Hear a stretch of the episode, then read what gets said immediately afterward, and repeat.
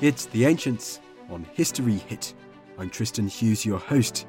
And in today's podcast, where we are talking all about the site of Vindolanda once again, that stunning location just south of Hadrian's Wall. So, why are we talking about Vindolanda again? Well, because over the course of 2021, a new excavation has been underway at Vindolanda, and this podcast is dedicated to talking all about the new excavation and what they've found. Now, this episode, we've curated it from a new documentary that we've made for History Hit TV, all about the 2021 excavation.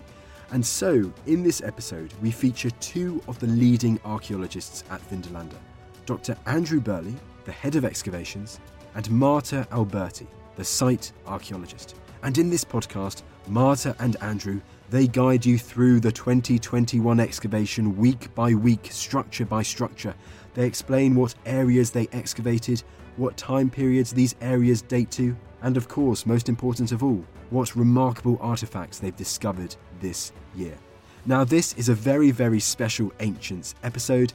Our chief editor, Sophie, she's put in a lot of hours to get this podcast ready for release. So, huge kudos to Sophie on that.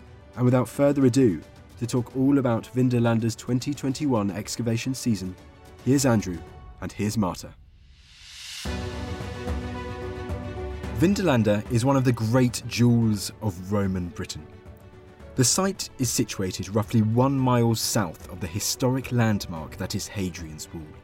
Dr. Andrew Birley is the Director of Excavations at Vindolanda, and here he explains what Vindolanda is. Well, Vindolanda, in essence, is a fort and military community on the edge of the Roman Empire situated in the beautiful rolling landscape of Northumberland. It's a time capsule where so much has been left behind by so many people, still in position over 2,000 years ago, that we can learn about the detail and minutiae of daily life in a way that you can't really do from many other places. A key method for learning more about Vindolanda's long stretching history is excavation. Marta Alberti is the Vindolanda Trust's site archaeologist and one of the leading figures in the 2021 excavation. Excavation at Vindolanda is key to understanding more about not only the site itself, but its wider connections to Hadrian's Wall. While there are non intrusive methods such as resistivity, magnetometry, GPR that can be employed to investigate the presence of structures in the area, the solution to finding out who lived in these structures and what were the purposes of these structures and even what's the chronological order that all these structures went up one on top of the other is truly excavation. Without excavation at Vindolanda, we wouldn't be able to further our research agenda. So excavations have been going on at Vindolanda for about 51 years now, over 50 years in terms of continuously. And through that time, we've transformed our knowledge of Roman Britain as well as Vindolanda and different periods of occupation.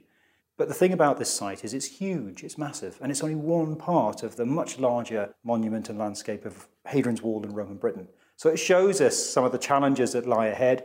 And also, it's been a great testbed for different techniques and the development of archaeology through that 50 year time period. Like any other profession, like surgery or anything else, things, techniques develop over time. And we've seen a lot of those happen at Vindolanda over the last 50 years. From Roman boxing gloves to early Christian graffiti, lots of stunning and diverse artefacts have been unearthed at Vindolanda over the past 50 years. Most extraordinary of all, however, are the writing tablets, preserved within the lower down, oxygen reduced, waterlogged, anaerobic soil layers that the site is famous for. They are tiny sheets of wood, the size of a postcard, and the consistency of wet paper as you excavate them. So while they might not look glamorous as they come out of the soil, they tell us something that no other find can. You can tell from a piece of pot what a person perhaps ate for dinner by looking at organic residue analysis, but you can never tell from an object how someone felt about something. And the tablets really fill that gap. They tell us how people felt about things, how they felt about being invited to a birthday party, how they felt about someone borrowing their castration shears and not returning them promptly enough, how they felt about the state of the road, and believe you me, they felt really bad about the state of the road. We've got a four page tablet ranting about how bad the roads around Vindolanda are. So those are the most extraordinary finds from the anaerobic. Of course, something that really strikes a chord with the public is also the shoes. We've got a collection of 7,000 leather objects, and of them, more than 5,000 are shoes. Of those shoes, a good percentage is shoes from women and children, thus contradicting the perceived wisdom that Vindolanda and Hadrian's Wall was a place where men trumped around with their spears and their shields and did nothing but war. The Vindolanda team have uncovered many remarkable finds over past excavation seasons, indeed, over the past half century. And the team were hoping to discover more in the big dig of 2021. The first thing that we wanted to do in 2021 was to catch up with ourselves. Unfortunately, 2020 was a bit of an underwhelming excavation year. Participation to the excavation was limited to myself and the director, so we could only do a few little bits and bobs. The idea was that we would roll out the grass from the excavation area and expose all of the post Roman and the third and fourth century buildings on the site. And we knew that this was going to be a rubble field, that we were going to have a heck of a lot of stone lying around. But within that rubble, we would have trace elements of British buildings smashed through the Roman layers, and that those would be really hard to detect. We also thought that it wasn't going to produce a lot of stuff because you know, it used to be called the Dark Ages for a reason. There wasn't very much stuff coming out of the ground at the end of Roman Britain. They're not ceramic anymore. They're not using coins, the material culture that they had they tended to recycle, but we got some nice surprises. With their aims established, in late March 2021, the excavation got underway. The first building the team set their sights on was the Schola, a building right on the edge of the excavation area that had already been partly excavated in 2020. Well, we know it's contemporary with the construction of the last stone fort. It's all built with the same quarried stone it's in the original planning of that last fort at Vindolanda. So it was always in the mind of the commanding officer to have that space dedicated to that purpose.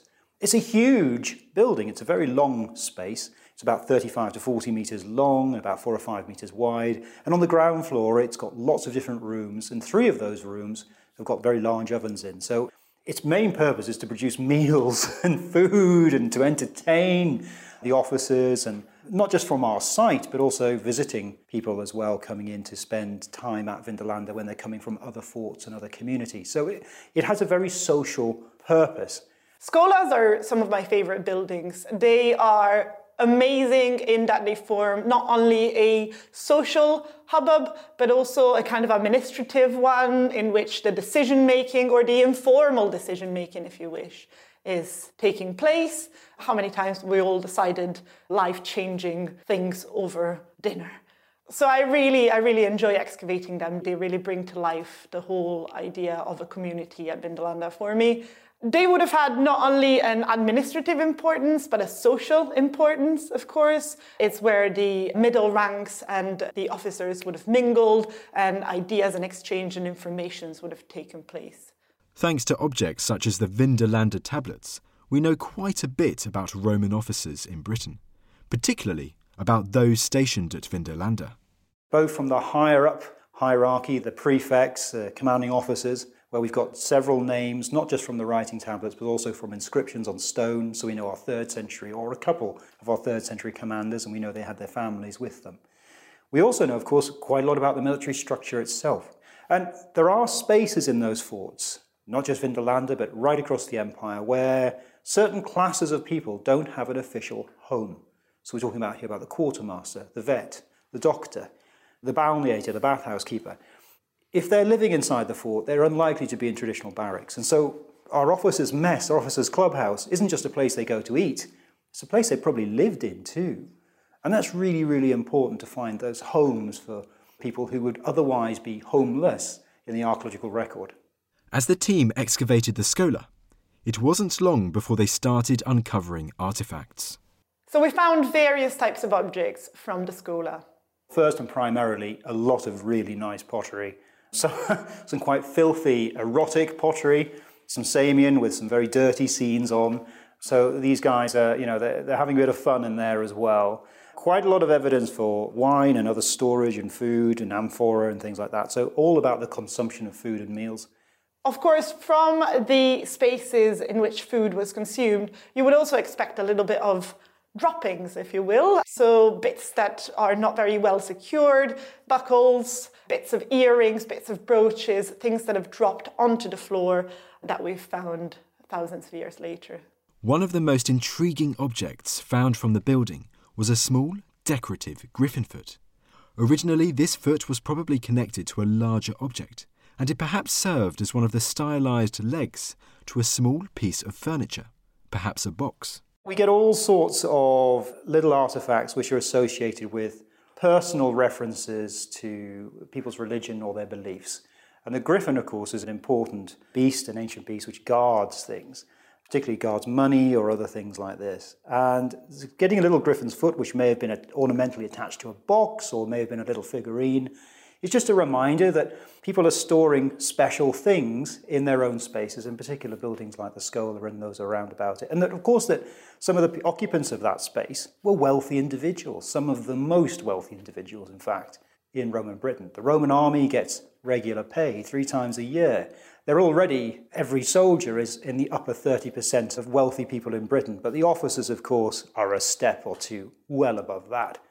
So it sort of sets your imagination going. What kind of stuff did these guys have with them? What were they storing in those buildings and spaces? And why did they need a representation of a griffin, this ancient mythical beast, to guard the stuff that they had? Each artifact like that gives you a little window into a bigger picture, into a bigger scene. It reminds you of the things that you can't see as well as the things that are before you. The griffin foot was an extraordinary discovery. But of all the objects found in the Schola, there was one that has rocked the internet a Roman tile embedded with a lovely dog paw print. The tile with the dog paw print is a very interesting find that seems to have taken the world by storm. It received an inordinate amount of like on our social media, and it's just a I hate to disappoint the viewers, but it's a very common find. It is lovely to see, however, that not only people but also animals populated Vindolanda.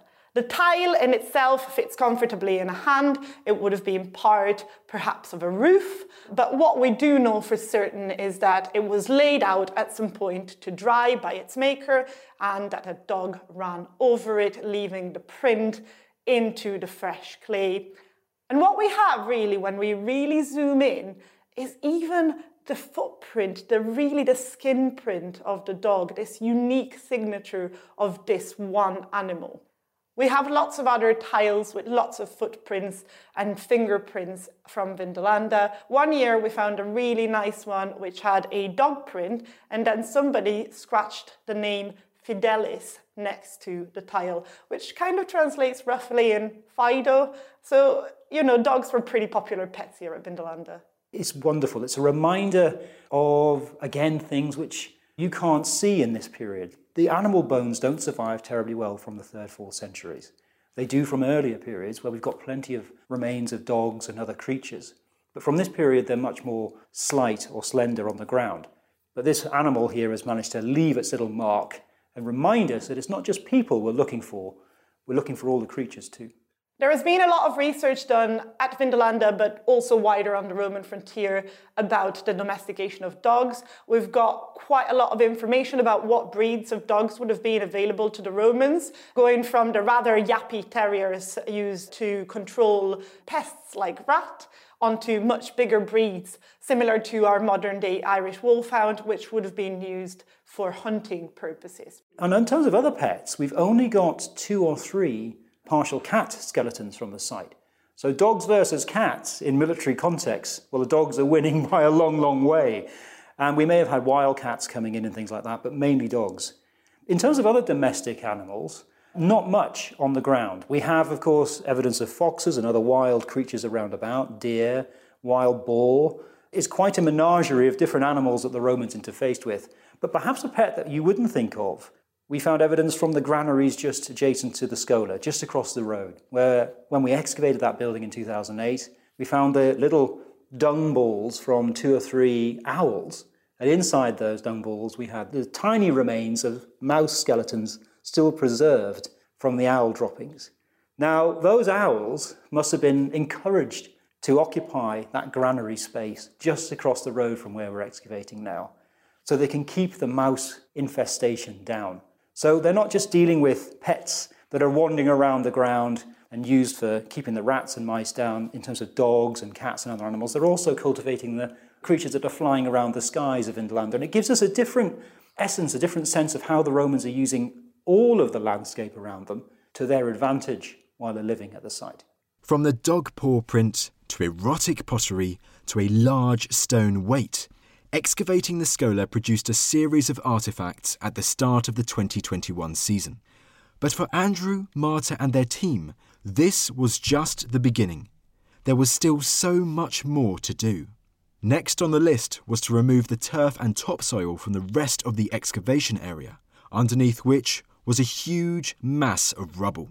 Once you get under the turf, you're dealing with the end of Roman Britain and what happens next. The British people coming next are mainly putting timber construction through the end of Roman Britain. And what they're putting their timber buildings through are the collapsed rubble of all the Roman structures that came before it. And of course, those buildings are collapsing onto the street, they're collapsing inside of rooms. The post Roman inhabitants of Vindolanda moved things around to reuse them as foundations for timber building, sometimes respecting the previous constructions, so fitting in within the various barracks and Roman spaces, and sometimes completely ignoring them, blocking up roads and throwing out entire rooms and entire spaces. And so you literally have a mound of discombobulated rubble right across the site. And frankly, it's the biggest field of rocks I've witnessed in 10 years of being an archaeologist. Excavating this rubble layer was a big challenge for the Vindolanda team. But soon, emerging from the debris, the rewards came. So as we start to gently work back through the rubble, some structures start to appear, where you start to see patterns developing amongst those stones. Now, sometimes they're straight walls and they're nice and easy to navigate and see. Other times you can really see where the post pits and timber buildings have come through, and then you're mapping those in, and you, like joining the dots, you start to see a building that's long, long gone start to reappear before your eyes as you can get a sense of where you are in that space. Ovens and other features like that start to appear, domestic spaces. And our biggest surprise, perhaps, as we came back across the rubble, was yet another apsidal structure another church sitting amongst that rubble at the site. This church is the sixth discovered at Vindolanda. So, what do we know about these structures? And why did they come to dominate the site? So, we are now at a stage in which we have several churches at Vindolanda, and we distinguish them by their style of construction. There is two main styles of construction, and one is a sort of reuse of earlier 4th century structures. So you have a square room, and onto that square room, an apse is bolted. However, in the quadrant that we've been investigating during the 2021 season, what we had is a different style of church, which is shaped a bit like a rocket. It's got a straight nave and an apse at the end. We know that it had a timber building that was built across the top of it, so it wasn't the last thing that was built in that part of the site. So, most likely 5th century in date. It's interesting that those churches really start to proliferate at Vindolanda. We are starting to have more numerous churches in the rocket style than we have in the earlier basilica shape, kind of very Roman inspired. So it seems like there is an evolution in the shape of the church from something more adhering to Christianity in the Roman period to something completely different, perhaps more apt to the Celtic Christianity that comes from places like Iona. We know now that little bit of the history of the place. We know that it's gone from being a military base to a war band centre with some Christians to a monastic base or a monastic centre in the 5th and 6th centuries. And that's a real win because until the excavations over the last few years took place, the last part of that story was still an unfolding enigma. But now, after the work we've been doing this year and the previous couple, we can say with absolute surety that we have a monastic centre at Vindolanda in the 5th and 6th centuries. This post Roman Christian community at Vindolanda was further affirmed by the artefacts discovered around the church. So, in a domestic space, in a line of little houses that have been built across the top of old demolished military barracks, we started picking up rooms and buildings and structures and material culture associated with those buildings and structures. Little basic crosses on stones, little Christian symbols, but also some very late Roman pottery and had beautifully hand painted little crosses with palm leaves in circles, which had been then curated and kept inside those spaces as Christian symbols. We also managed to find an absolutely stunning bronze plate or plaque with three little symbols of the Holy Trinity embossed and enameled on this box lid, still surviving just across the street from the church in that more domestic space. And perhaps most intriguingly of all, for me anyway, we got a very badly carved stone in the rubble of that building, which appears to carry an inscription which may say, Jacet, here lies, which is a Christian, of course, way to explain here lies somebody in the ground. So we've got evidence perhaps of a Christian burial nearby. We don't have a body, but we have potentially part of the tombstone that went with it.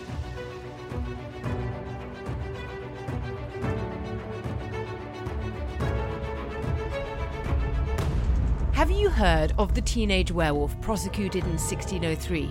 Did you know that the 17th century British government relied heavily on female spies? And do you want to know about chin chucking and thigh sex? Of course you do.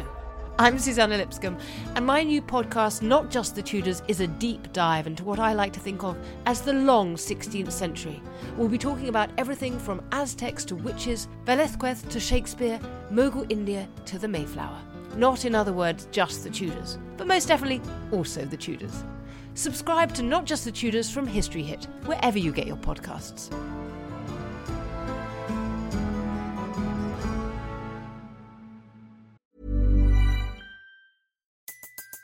Everybody in your crew identifies as either Big Mac Burger, McNuggets, or McCrispy Sandwich, but you're the Filet-O-Fish Sandwich all day that crispy fish, that savory tartar sauce, that melty cheese, that pillowy bun.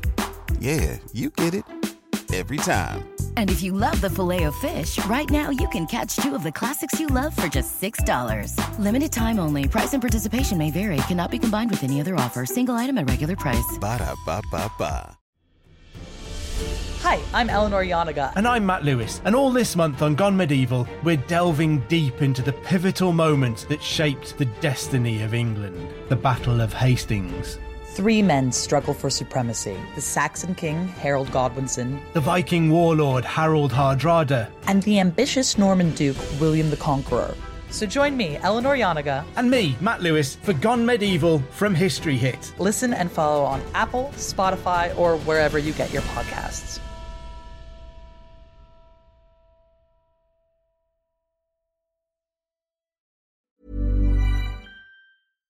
All right, Ancients listeners, I want to tell you about a podcast that I think you'll like. It's called Mysteries at the Museum from Travel Channel. It's narrated by my fellow History Hit podcast host Don Wildman and is direct audio from the hit TV show Mysteries at the Museum. Now, on Mysteries at the Museum, Don travels across the US to find the objects that tell shocking stories of American history. You'll hear about the portrait linked to the first bank robbery in American history and about the failed invention from World War II that became one of the most popular toys for kids. What I love about this podcast is that it's a deep dive into specific objects, revealing the amazing stories they can tell about a person, about a place, or a time in history. It's the detail and laser focus that really resonates with me. Listen to Mysteries at the Museum wherever you get your podcasts.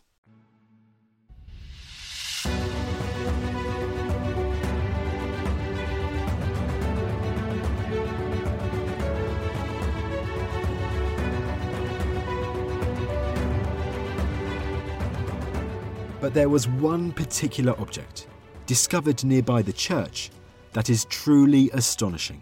One of the most interesting finds from the domestic area surrounding the church is a beautiful copper alloy lid. It's backed onto some iron and that has really aided its preservation. On the lid you can see a design called a triskele. A triskele is a design with three spirals departing one away from the other and there is three dots which have been enameled and might have even held some nice gemstones. The lid is in really spectacular state of preservation for the level that it was found at. And it was beautifully excavated by one of our volunteers. And it tells us that the dark ages are not so dark, that all of these people who live at Vindolanda uh, after the so called abandonment of Roman Britain are not just savages who don't know how to read or write and have got nothing nice. They've got some pretty good material culture and they've got a pretty cozy life here at Vindolanda. The area around the church proved a gold mine for stunning finds. And things didn't stop with the copper lid. So, about halfway through the season, on a particularly rainy day, two of our longest serving volunteers, David and Richie, found a rather lovely object. They were pretty upset about it all because I'd just moved them from a different area into the area that they were excavating. There was a lot of grumbling about going for dinner and what would Andrew say if he saw this. However, the grumbling was quickly resolved as one of the two started to uncover the legs of a carved figure. The figure is carved in sandstone, and what ended up being the discovery is a sandstone altar. It's portable, you can happily cradle it in your arm, and it represents a naked figure accompanied by a horse. The naked figure is holding a spear in his hand and has got a rather funky hat with some lovely decoration on the top. It's special and it's rare for a couple of different reasons. One, archaeologically, it's face up in the ground. So to survive to the quality that it has and the definition that it has over 1600 years is amazing. Because normally anything face up that's made of soft sandstone will be weathered away to a nub and you'll just get a very soft impression of what used to be there. So that's the first thing. Absolutely incredible that it survived so well. And we think we probably have to thank our post Roman people for that because they've remodeled that area, and in doing so, they've buried that lovely symbol in the ground. Who is it? Well, that's a different story. Unfortunately, it doesn't have a, an inscription at the bottom to tell us who the figure is. It could be Mars, it could be uh, various different figures. There have been lots of speculation about that. We may never know for sure. But what is really interesting to me personally is just how well carved it is. Now, a lot of our carvings from the site, particularly when we get into the 4th century context, are quite rude or crude. They're very amateurish, to be perfectly honest. They're local representations of something else. But this has got that classical style to it, and it's very well done. So it shows us that in the late Roman period, we've still got a few people knocking around who are really good artisans and can do some very good work. It wasn't just the post Roman church that removing the rubble layer revealed. The outline of other structures began to appear including that of a Roman cavalry barrack. So the cavalry barrack was a real issue for us simply because it had been so badly damaged by the post Roman buildings on top. And also, the way it had been built didn't help us either. So, late Roman structures of Vindolanda tend to recycle stone from all other parts of the site. They're not fresh quarry jobs like our Schola, our officers' clubhouse, which is very posh in comparison. So you've got a lot of mudstone, a lot of all sorts of jagged stuff in there, which doesn't hold together very well. So we've had to excavate it very, very carefully. And of course, the other issue we've got is it's a heavy, heavy stone building in one of the last phases of the site. So it's crushed the material underneath it, and the whole thing's wobbled and moved through time. And the floors are incredibly uneven, and so it has been a, you know, full of rubble, a real challenge. But as we've worked through that rubble and established where the floors are inside the four principal rooms of the barrack, we found some very, very nice material on the floor, particularly cavalry sort of stuff. So lance heads are what we would hope to find in this building, and we sure did. Several lance heads were uncovered by Andrew, Marta, and their team over the course of the 2021 season, again showing how this building once housed a contingent of spear armed horsemen who patrolled this northern border of the Roman Empire and lived at Vindolanda. So the cavalry barrack building was uncovered by removing the rubble of the post-Roman occupation of the site. It's a really interesting building. It's composed of four rooms which are oriented east to west, which is quite unusual because in the neighboring quadrant, the cavalry barracks are oriented north to south. The rooms inside the cavalry barracks are oriented north to south. And there is a lack of a central spine dividing the cavalry barrack in two. Normally, you see a central spine indicating that on one side you would have room for the horses and on the other side you would have room for the men. But unfortunately, we don't have a central spine yet. The layout of the cavalry barrack at Vindolanda, and also at other places, such as at Chesters, is really interesting. Divided into two, each room was split between three troopers and their horses. There weren't any dedicated stables. But what else do we know about cavalry at Vindolanda? Roman cavalry at Vindolanda is a very interesting subject. There would have been garrisons and alae posted at Vindolanda throughout its history. However, in the 4th century, it seems like the cavalry is more of a troubleshooting element of the garrison.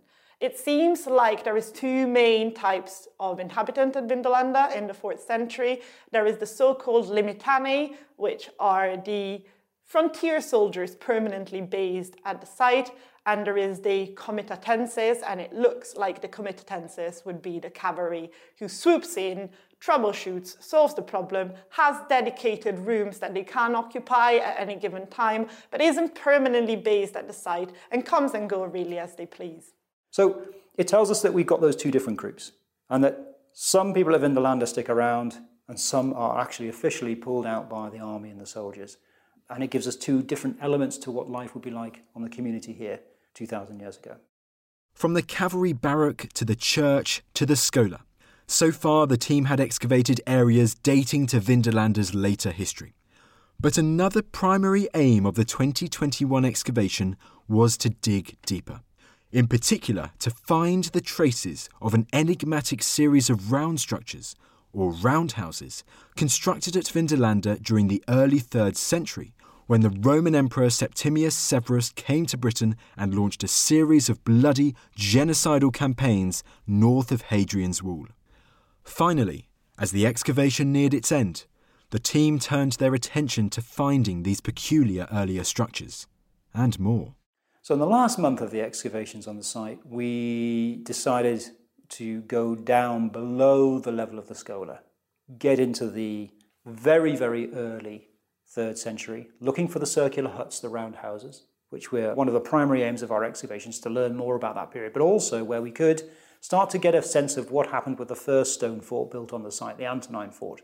And sure enough, as soon as we looked for it, that building started to appear pretty rapidly. And we were very, very lucky because only in the last week of the excavation, in one particular area under the rubble yard, we also came across the trace elements of our roundhouses, our circular huts. And here we got a real surprise we were expecting, you know, the traditional stone circles that we've had elsewhere on the site. But what we actually found was one of our stone roundhouses cut out by the remains of a timber one. And this is the first time we've ever encountered a multi-phase in our roundhouse period, where you've got one building cutting out another. So what's this all about? Who did this? Why get rid of a perfectly reasonable stone house and construct a wooden one instead? And why construct these buildings as roundhouses within this early 3rd century Roman fort? So they mirror construction of local buildings, such as the Iron Age roundhouses, which are so abundant in the area. However, the Iron Age roundhouses are generally enclosed in round ditches as well, while these ones are very carefully arranged in a very military fashion. So it's really interesting to see a round building where you expect a square one, but you know, the Romans are apt to throw some surprises into Roman forts at all times. So.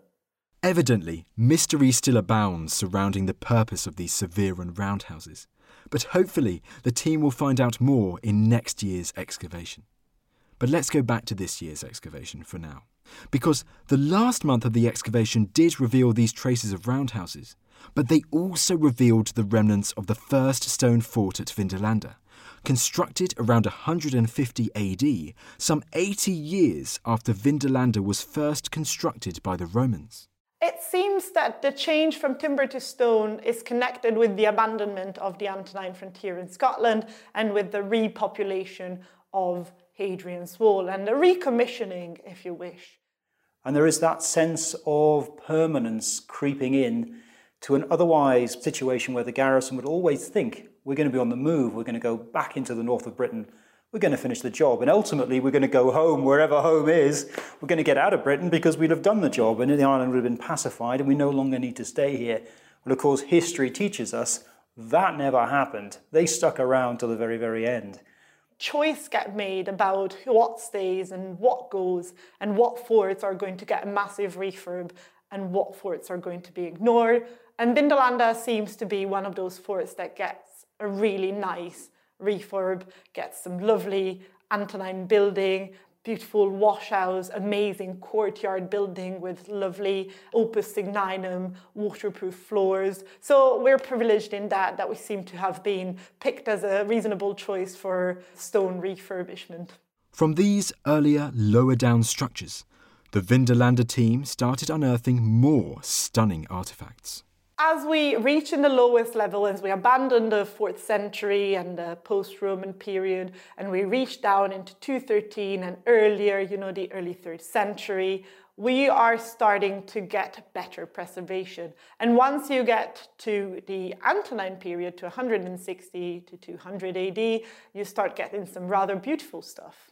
One of the most striking finds was a beautiful millefiori brooch, and these are disc brooches, which are covered in enamel, which simulates a flower meadow.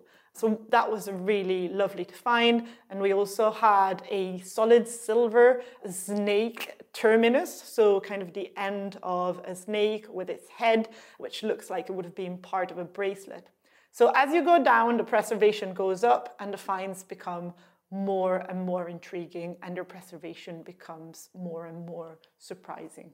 By the time the excavation reached its end in late September 2021, the multi phased nature of this part of Vindolanda was clear to see. So, the visitor who comes and sees Vindolanda while we are excavating, but also while we're not excavating, we'll be able to catch a cut through, a sort of section in time of what happened at Vindolanda from all the way to the post Roman period to about 160 AD. And that's kind of where we stopped at this excavation season. There is things that are more visible. You know, the schola is right there at the forefront and it's beautifully built and it's obvious for anybody to spot. So that's your 213 layer. But there is also hardly visible things that are very interesting. So for example, there is traces of roundhouses which date between 200 and 212 AD. And we have those roundhouses in two versions. For the first time, we have stone remains of roundhouses and timber remains of round buildings that cut through the roundhouses. So those are not immediate to the eye as you walk by on the excavation, but as you really squint and try and peer into the excavation and look to understand what's going on, you'll be able to pick out all of these different levels. I think it's really fascinating to walk through a place in which you have a time slice. You really you're traveling through time as well as traveling through space. But what's most exciting of all is what's still to come. So under the stone buildings in this part of the site, what we hope to find next year or the year after, but hopefully next year, are the foundations and the surviving parts of a commanding officer's house that was built at Vindolanda a good hundred years before the structures that we're looking at now, the earliest of the structures, the Schola. Now, that commanding officer's house was partly excavated on the other side of the fort wall by my father in the 1970s, 80s, and 90s. But at least half of the building is under the space that we're looking at now. And of course, that's not the only timber building that will be there. There will be a host of buildings, five or six structures, one on top of the other, until we get down to the farmer's field that Vindolanda is sitting on in its entirety. So, this is where the real excitement is going to come next as we get into those anaerobically preserved soils those rich deposits where not just the inorganic stuff survives, like your brooches, your bricks, your tiles, your coins, your spears, but where your boots, your shoes, your leather, your wood, your textile survives. And that gives us such a much more diverse set of tools in which to tell the story of the site. Reaching that highly sought after anaerobic level, however, is easier said than done. So to get through to the anaerobic level, you've got to get under the foundations of those heavy stone buildings, and that's no mean feat. We've already talked about the rubble and how challenging that is. Well, the foundations for those heavy buildings, meters of clay. And the only way to do it, well, is to roll up your sleeves, get a spade out, and dig through it. It's backbreaking work. There is meters of clay, sometimes, you know, over a meter of clay and stone that needs to be gotten through in order to get down to the anaerobic levels. Of course, we didn't see this as a hindrance, it's part of the process. I think there is a misunderstanding that archaeology equates treasure hunting. Even the ugliest, biggest, baddest boulder of clay tells us something about the construction of the site. So don't be under the impression that we just throw some plastic explosive there and blow it all up in order to get to the interesting and cool stuff. It is all very carefully investigated, is all documented and carefully excavated. Doesn't make it any less hard work because the clay is very, very hard and it's been sitting there for about a thousand years, so it has no intention to move. But the really interesting thing is that paradoxically, the lack of buildings is a great help towards us reaching the lower levels. And that's because when you have a large space like the one we've been talking about on site, a large cobbled courtyard in which there is no buildings whatsoever, no foundations, you've got a really wide open area in which you can go down safely and explore those lower levels. So we've opened little windows to really check what we were in for in the next two years. But the real work will come when we will lift that cobbled yard and go underneath to explore those anaerobic layers. But you know as soon as you've hit the right level, because the first thing that hits you, apart from a color change and you get very dark soil, is an incredible rich smell. And that smell are the gases that are coming off the ground for the first time as this has been opened up to the elements, the oxygen getting back in for, you know, almost 2,000 years. And so instantly you know that you've got a chance when you get that smell, that rich, rotting smell, that anything can survive. With this exciting anaerobic prospect, 2022 promises to be a very exciting year for the Vindolanda team. The excavation will begin in March. Backed by an army of passionate staff and dedicated volunteers, the show goes on. The work at the Vindolanda Trust doesn't stop during the winter. The work really goes on behind the scenes. Every year, we're committed to updating our museums and putting the latest finds on display. So, visitors will be already able to see the lovely altar of which we talked about on display in the latest find case. So, my archaeological team, headed by myself, we're a small part of a much bigger machine. And the most of the people who come along and take part on the excavations are volunteers. They're giving their free time to come and join us for two weeks to help us on this endeavour. And they're an incredible and amazing bunch of people. They have to learn the skills and the techniques and to gain the confidence that they need to do the job well. But we find invariably after the first four or five days when people come and join us that they gain those skills very, very quickly. They become confident and you can see them grow and you can also see how that brings the benefits to the archaeology and the history of the site as they become really talented and skilled about what they're doing. So we end up welcoming three or four hundred volunteers every year to the excavations. They become friends, of course, as well as colleagues, and it's wonderful to see them grow as individuals and to see their experience give them so much joy and pleasure. And that helps to feed the energy that we need to keep going through a long and hard season. We're excited about next year excavation because we've had a glimpse of what's to come.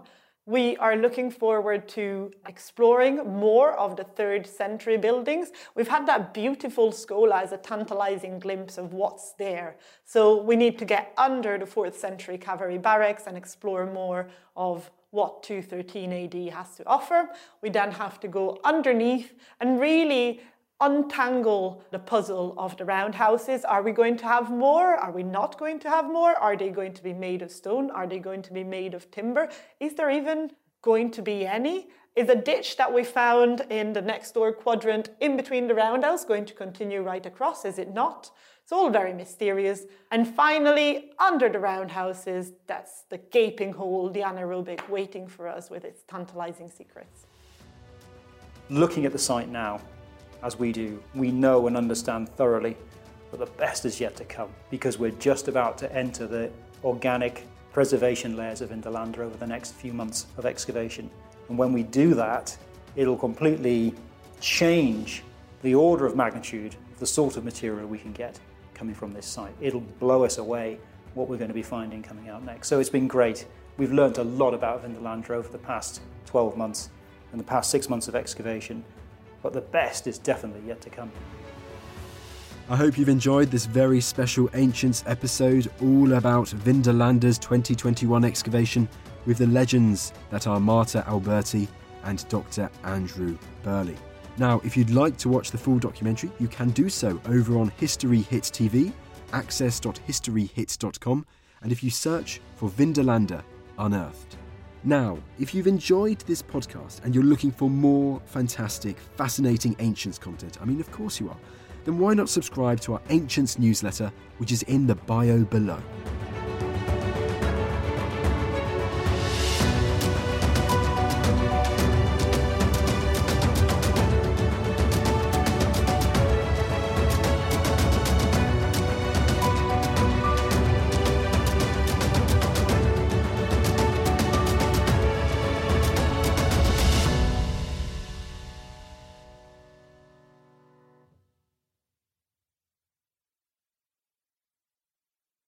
Thank you for listening to this episode of The Ancients. Please follow this show wherever you get your podcasts. It really helps us and you'll be doing us a big favour. Don't forget you can also listen to all of these podcasts ad-free and watch hundreds of documentaries when you subscribe at historyhit.com/slash subscribe. As a special gift, you can also get your first 3 months for just 1 pound a month when you use code ancients at checkout.